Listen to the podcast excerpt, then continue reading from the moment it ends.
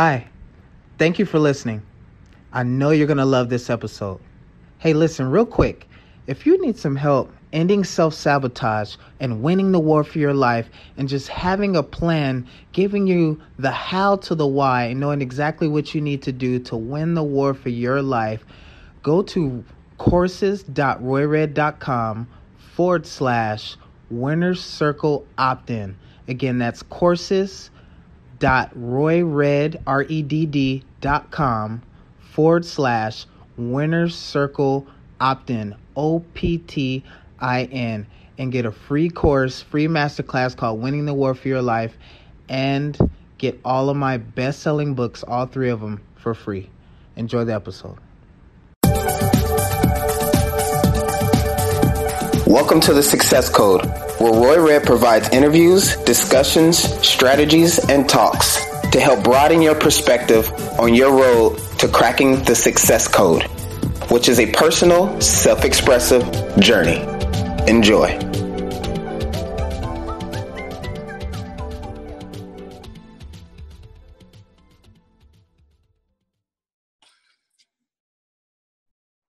Hi, everybody. It's Roy Redd three time best selling author and creator of this podcast, Success, The Success Code. And I'm super duper excited. I got the beautiful, smart, she got a degree in everything, and the host of the night show, Keilani. how are you? Hello, I'm good. How are you? I'm doing good. So, how do you pronounce your last name? Afalava. Afalava. I don't want to. But- I didn't want to butcher it. It's okay. Keilani's good. Let's tear it up. so this I was I really wanted to interview you because um, we had a couple conversations about mental health and about love, and I was like, you know what, her mental, her mind is on another level, and so I wanted to really get your perspective.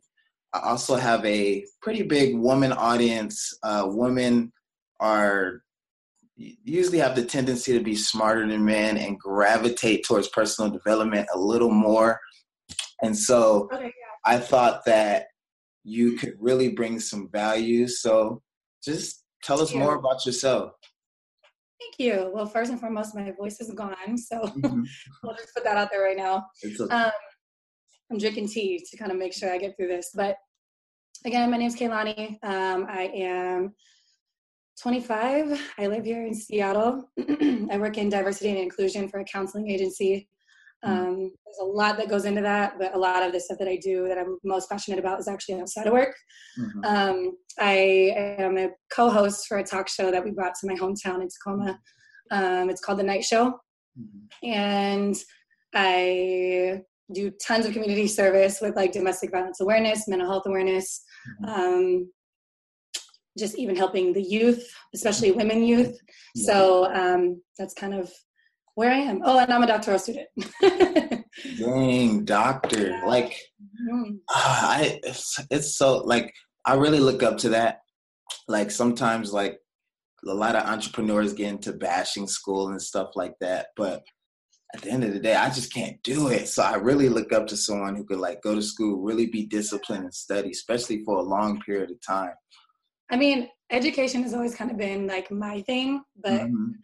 I don't push it on anyone. I don't want people who aren't into education like that yeah. to think that they have to have it. You know what I mean? Yeah. Again, it's something that I it was for me in my path. So yeah. if you want to do it, I'm here for it. But like, I'm not going to tell you that you need a degree to do what you want to do because you don't. You know what I mean? So yeah. I'm not ever the type. I'm not on the other end of it either. you know, I when when I spoke at Stanford, I was super nervous and felt underqualified Oh, really? Like, yeah, because like when I, I got the pamphlet, it's like this guy, PhD, Jeffrey Pfeffer, mm. PhD, Roy Redd. Uh, and then it hit me. It was like the first time I was like, okay, I'm gonna I'm gonna go back and get it done when I have time, you know. For sure. So, what's your favorite hobby? Oh man, right now probably reading or writing. As cliche as that sounds, because I do so much of it anyways. Um, so but book coming out? it's on the way. um, I, I'm finishing my degree next year in May. Mm-hmm. So I literally I'm in my last year. It's like my victory lap. I keep calling it that. Uh-huh. So once that's done, I kind of want to maximize my time and dedicate that to the book. So doctors doctoral duties right now and then we'll get focused on the book later. so just jumping off of course real quick since you said that's yep. your victory lap. How did you feel about the whole Nipsey thing? Did that did that touch you a lot? Yeah, no, that was that was so for me personally, I don't keep up with a lot of celebrities. Yeah. Like I I I have no problem with people who do. I just personally I've never been the type of like person to like be involved in other people's lives who have nothing to do with me really you know i've always i actually purposely alter my content on social media to focus it on things that i want to see every day like quotes or sometimes it'll be like eyelashes and makeup and stuff like that you know what i mean but i try to stay typically within like the personal development and like sorry it's okay um like self-help kind of like realm you know what i mean but Nipsey has always been one artist that I've always been like very, very um, consistent with, I should say, yeah. when it came to like listening to him. I never really kept up with a lot of the stuff that he did, but I knew that he was very active in like the community and things like that. So um, he's been the one artist that I listened to since like 2009. Yeah. And he's been on every single one of my playlists. Like every single time that I go to the gym, I'm listening to him. Every single time I'm like getting ready to go out and listening to him, you know. But it really struck a chord with me because you know that he was like so passionate about being so much more than just a rapper. And I always respected that about him because it was never about the clout. It was never about the money. It was never about, you know what I mean, anything but besides the legacy that he wanted to leave. And the fact that he did so much in 33 years is like incredible to me, you know? So just his selflessness is something that I feel like we all can take away from. And I, it was a really hard loss for me, as much as I don't keep up with that kind of stuff. You know, um, I still feel it to this day. So, yeah, yeah. I, it hit me hard. You know, like I had a lot of deaths in my family actually recently, and that hit me like it was part of my family.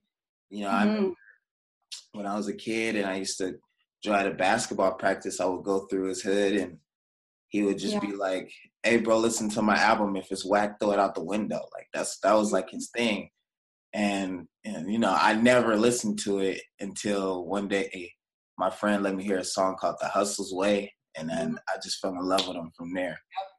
He so, was so respected, just well respected yeah. across the board. I feel, I feel like because he was so humble, yeah. you know, and he never like he just like you said, like if it's trash, just throw it out. You know what I mean? So, and it's so much it's so doper that he didn't have to be humble because he had that level of exactly respect and he still was. Exactly. Exactly. so I believe that your philosophy on life dictates your mindset, your actions. And can really help, you know, set the frame for other people. So what's your philosophy on life? Like your life philosophy? I feel like this is such a hard question to answer because it can be like it can go so many. It can be so many things, but like yeah, simple life philosophy. Like for mine, it's integrity. Mm, yeah, it makes sense. I think for me, um, my philosophy on life is like you have to be more process driven than you are results driven. Um, and I feel like a part of that process really starts from, excuse me, looking inward and making sure that everything that's driving you to do what you want to do is from a place of like it's very intentional you know and it's it we often and me too i'm, I'm a part of we uh-huh.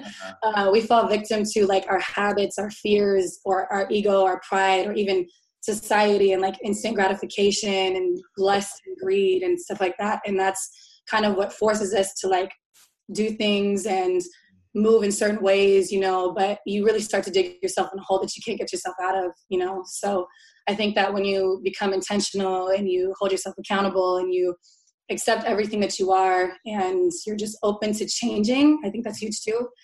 Um, because I feel like every part of that process demands a different you. You know what I mean? Yeah. So remaining process driven rather than results driven, I think is my philosophy that's so amazing you say that. So I have this uh, coaching group. I call it Inner Circle Group, and mm-hmm. I call it the Winner Circle. And we always say that whoever has the most intentionality always wins. Whoever has the most clear vision, exactly what they want to do before they go into a game with my athletes, before they go into a meeting with my CEO people, always wins. And um, process over emotions. Now, that's kind of hard for a woman, though. It is. It's dope it can be. that.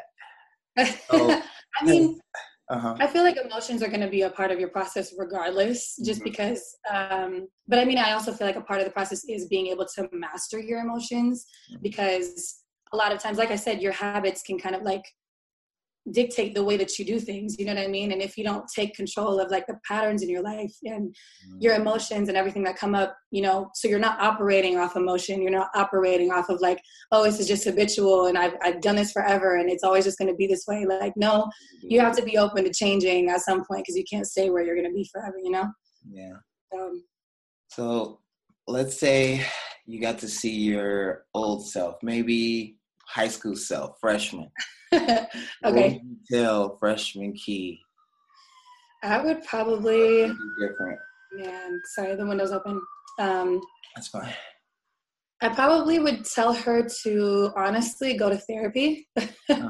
um, I'm very pro therapy, but I, I started to go to therapy after a very traumatic um, relationship. I was in a domestic violence relationship, um, and it ended in 2016. Uh-huh. Um, and I started to take therapy a little bit seriously after that. But at that time, I feel like you don't necessarily need something to happen to you or something to be quote unquote wrong with you for you to seek therapy. And I think that that's something that I ended up learning while going to therapy. Um, but I feel like being introduced to that um, throughout my youth would have helped me become the woman that I am today, maybe a little bit quicker. Um, but I mean, I don't regret my path at all, yeah. you know? So. Yeah. Um, looking back, um, did those tough experiences, you know, obviously they helped you mold you into the woman you are today and helped mm-hmm. you stay on a path and brought you to personal development and things of that sort. Mm. Um, how did how were you able to get past and forgive and kind of work through, you know, whatever experiences or feelings you had outside of therapy, just mm. just key Keilani self-talk, like what mental linguistic abstractions help you get through, you know, your path? Um, I think being very brutally honest with myself was a very good start. Yeah. Um, I feel like when you don't pay attention to the stuff that you're saying to yourself or your again going back to like your habits and like really facing everything about you the, every decision that you've made every mistake you've made your weaknesses your strengths everything all together like all of them coexisting. I think that when i was finally able to actually face all of that and look at myself and still say like you are completely worthy of the love that you want to receive and the life that you want to live you know what i mean? Regardless of wherever you feel like you fall short or you know what i mean? Whatever work you feel like you still need to do. Um, i think that that was kind of the first step to me healing. Mm-hmm. um, and healing to me has been an ongoing process. I think that a lot of trauma kind of tries to show up in different ways you know? So um, and you really never know what your triggers are until they trigger you you know what i mean? So um, i think building the foundation not off of fragile ground and having it be very um, intentional again um, being very honest with yourself and you know talking to yourself nicely because we're kind of our hardest critics you know um, understanding that you still have a way to go but also being happy with all the work you've done already. So. Yeah that's dope. That's so dope. So what's one of your big hairy audacious goals? Like that huge goal that's going to take you maybe a decade to achieve? Man, um, I feel like I'll be brief because I'm very weird about sharing my goals with a lot of people. Uh oh. So, um, one of my biggest goals is to change our education system, oh. uh, the way that it operates. Yes, um, I think that that's something that is. It, there's so many things I think that need to be changed about it, mm-hmm. um, but I will just say that for now. um, and then another one of my goals is to kind of just get people um, to kind of change the stigma surrounding um, mental health in general. And I think that, I mean, a lot of my job is kind of shedding light on how, because I do work in diversity for a counseling agency, so a lot of it comes from like cultural stigma around mental health, seeking mental health treatment. Yeah. Um, so like for me, I'm Samoan and growing up, I was always told if you're sad, you just go to church. Like that's it. You know what I mean? Um, if you, you know, or you're just sad, you'll get over it. And when it comes to men, it's always like, be a man about it. Don't talk about your vulnerabilities. Don't do this. Don't do that. You know what I mean? So I think Especially I would want to, yeah. And it's, it's so detrimental to everybody. You know what I mean? Because it kind of just perpetuates this toxic, like, I don't know, gender norms that you might have. Uh-huh. So I think that I would love to kind of start to change the way that the world sees that and have it not be so negative. You know what I mean? Yeah. So yeah. All right. So diving into mental health, um, the state of mental health. So I'm actually writing a book called The Little Book of Mental Health. Another book. the state of mental health is like it's it's getting worse, obviously, right? Addiction, depression, anxiety. Yeah. Um, I work with people all the time with this stuff. What do you think is causing, um, on a macro level, uh, the so-called mental issues? I mean, hmm, this is a hard. I, I, I don't like when like baby boomers be like social media is why. Yeah, I mean, I definitely think that the way society, you know, perpetuates like beauty, for example, that's going to affect the way a little girl grows up because social media is literally right at her fingertips. You know what I mean? So I understand that to an extent, but I also think that it's it's really just about. I mean, and this kind of goes hand in hand with like i mean you really can't change the environment that you grow up in you know what i mean you just can't that's that's you it just is what it is um but i think that i i know for a fact that like our mental health care system like mental mental illness itself does not discriminate but our mental health care system does yeah. um because it's very it's focused kind of on a like westernized kind of way of healing yeah. when it needs to be very personal and it has to be very um, just specific again intentional you know what i mean yeah. so i think that it's it's kind of like we're giving this universal fix to something that is not like universal at all in any way you know what i mean so i think yeah, I probably would say that that's the biggest issue yeah. that we have right now. Uh, yeah, I think it's dope you said that. I'm probably gonna mess this up, but I wrote a quote when I was writing last night. I mm-hmm. said, um, I said, what holds most people back is believing somebody else understands their experience better than they do. Exactly. Or even like even even it just get lost in translate translation. You know what I mean? Yeah. So like I could sit here and tell you about my experiences of trauma that I've gone through, but you're not going to be able to receive it the way that I you know what I mean? Even if I articulate it in the best way possible, you know what I mean? So a lot of that stuff does get lost in translation. So and I took like an empathy class, and the first thing I realized is, oh, I can't be empathetic with everyone because I can't put myself in everyone's shoes. That was like the first thing I learned, you know. So true. I too, but some people you just can't. And, yeah. And then I learned. I think the lady taught me like it was like you just say, you know, yeah, that probably sucked, and I have no clue what you're going through, but I'm just yeah. right here, you know. Yeah, yeah, true. And I always, I feel like, I feel like there's some people who deserve to see you at your most vulnerable, and I'm so, I feel like there are also some other people who might not be able to grasp it because they are not vulnerable with themselves and they hmm. don't have a healthy relationship with their vulnerabilities or their insecurities so I think until you take care of that internally, you're not going to be able to perpetuate any type of empathy or anything to kind of like support someone else. You know what I mean? So I feel like being able to even say that, like, I do not understand what you're going through, and I'm not going to take away from your experiences, but I'm here. You know what I mean? I feel like that's a very healthy way to kind of separate the fact that, you know, I'm not there yet, but I'm here for you still, you know? As I struggle with that because I'm like, you know, when I was raised, it's like everything's hard. Like, yeah. over it. Like, yeah, it's true. It's true. um, what's something you failed at? Oh my gosh, the list is so long. um, man, I know.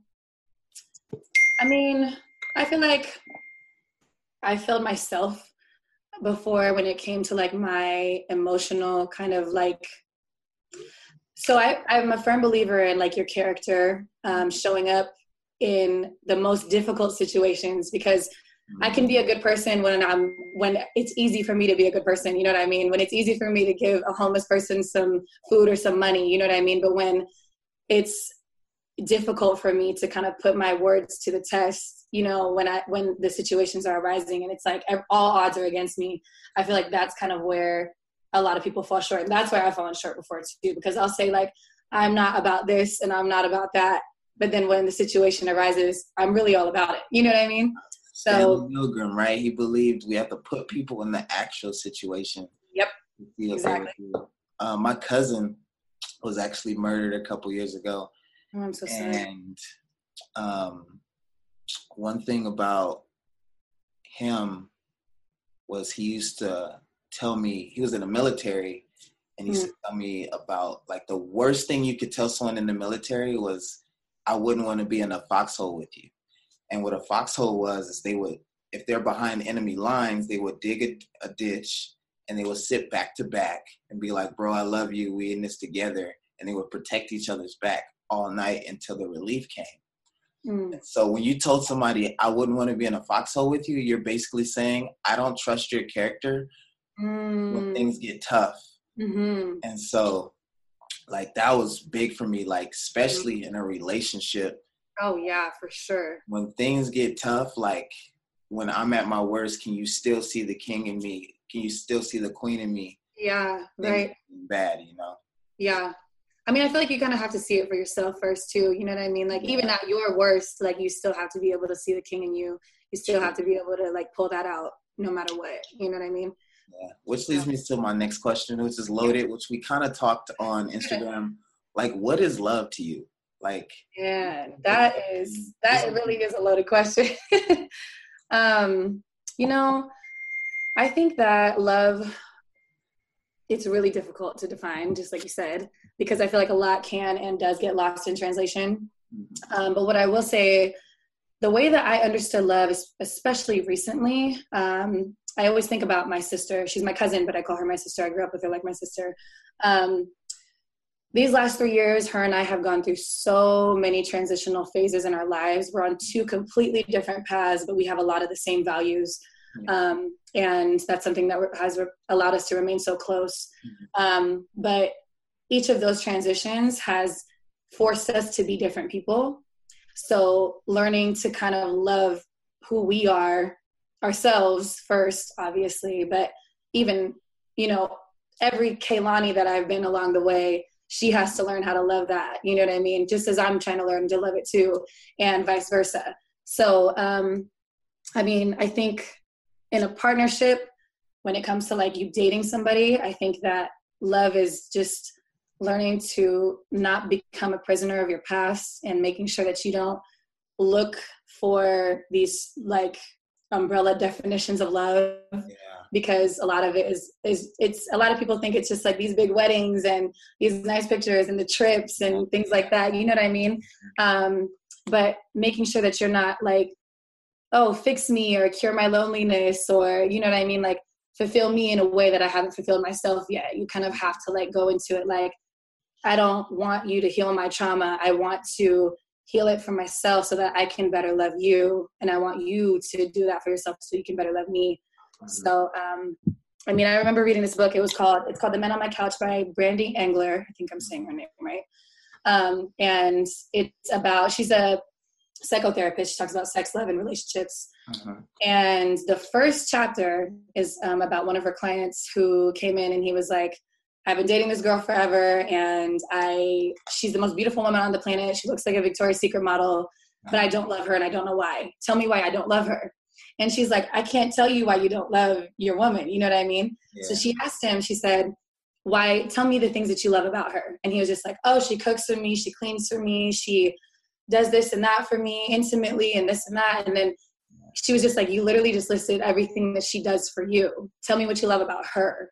you know Ooh. and i think that that's a lot of what today's definition of love is mm-hmm. it's very like satisfy me right now satisfy me and like you you make me look good it's an appearance type of thing of course i'm going to be with someone who looks like a victoria's secret model or yeah. you know anything along those lines so mm-hmm. i think that you know when we look past that kind of stuff and are actually able to love the person rather than loving what they can do or what they provide or anything like that again being able to fulfill someone in a certain way that we haven't fulfilled ourselves.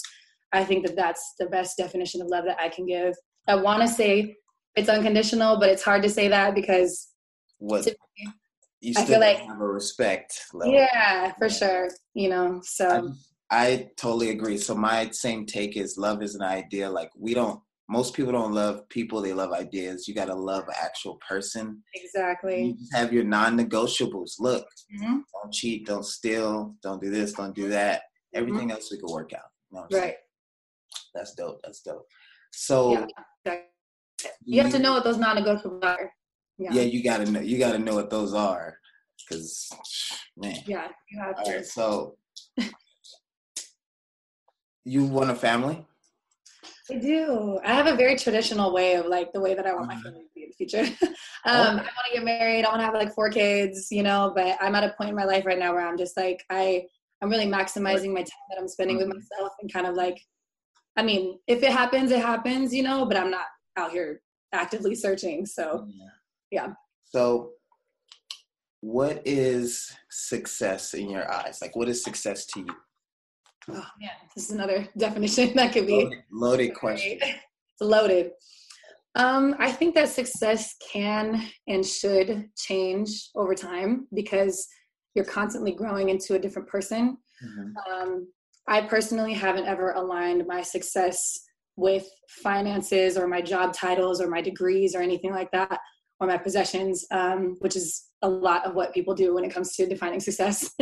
um, but one constant definition for me um, that's remained the same for years now is it's success is really a mindset, and I think it all begins internally.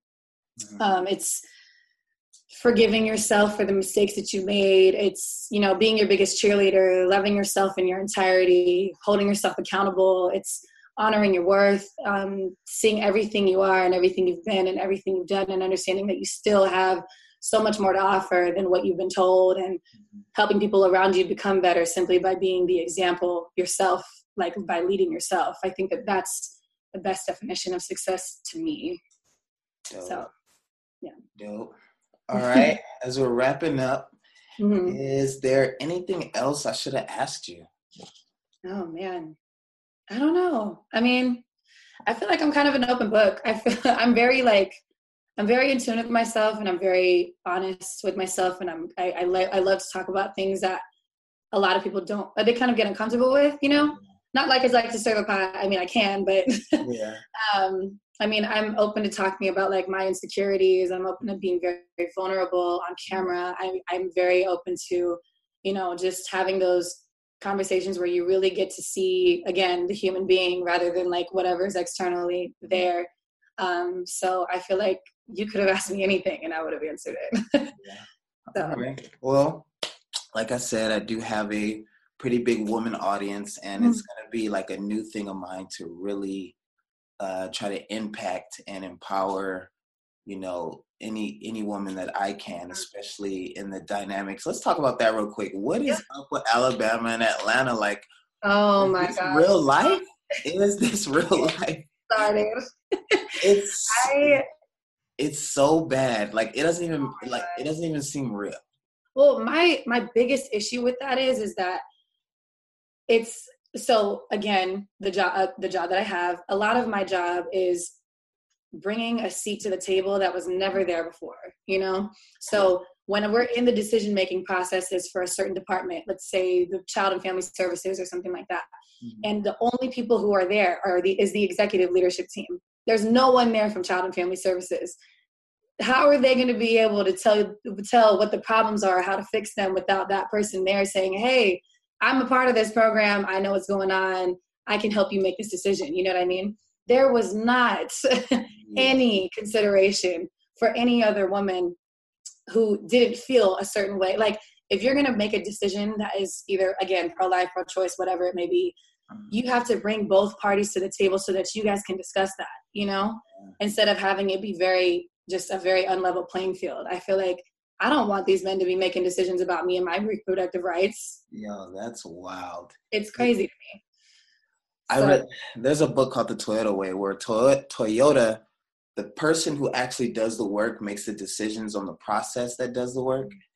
And so you know, there's just a story. I thought this was really dope about Beyonce as she was looking for like this sneaker deal. And I believe she went to Adidas. I think it was either Adidas or Reebok. Mm-hmm. And, you know, they were about to make a deal. And finally she said, Is this the room? Is these the people that are going to be working on my product? And they were like, Yeah. You know, here's the contract. And she said, I can't sign the contract because nobody in here reflects my culture. I don't see anyone in here who can represent my culture. Why would I allow you guys to make decisions? Exactly. It's just like, yo, the people who are doing it have to come to the table. It's mm-hmm. it's just. I think it's I'm important. I'm gonna get hot right now.